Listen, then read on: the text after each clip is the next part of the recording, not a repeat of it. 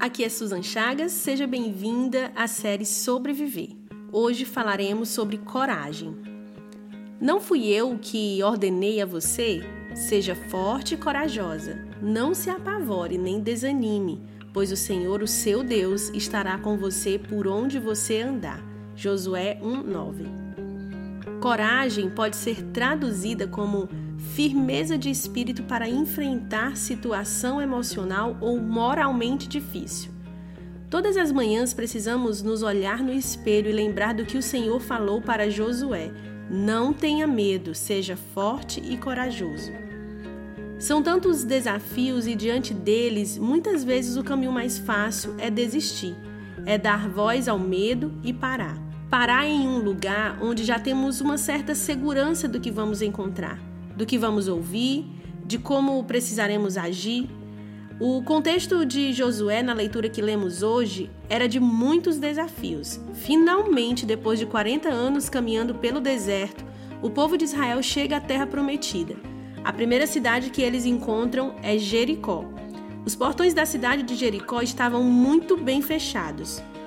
Mas Josué tinha uma palavra de que Deus o entregaria àquela cidade. Diante do que ele estava vendo e do que Deus o havia falado, só tinha uma coisa que o impediria de viver a promessa: a falta de coragem. Parece aqueles momentos em que estamos vindo de um deserto, as forças estão acabando e acontece uma nova situação que exige de você mais força e coragem.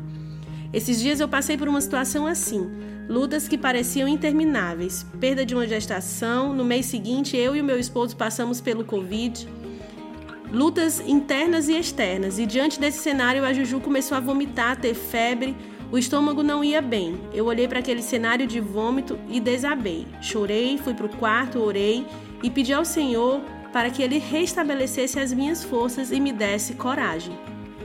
Talvez você esteja passando ou já passou por algo assim está conseguindo me entender.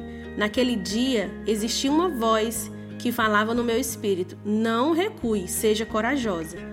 O medo sempre fará com que você levante muros ao seu redor. A coragem sempre te fará construir pontes para o futuro. Escolha ser corajosa e quando o medo quiser te paralisar, não dê ouvidos a essa voz. Só as pontes nos conectam a novos lugares, estações e pessoas. Não tenha medo.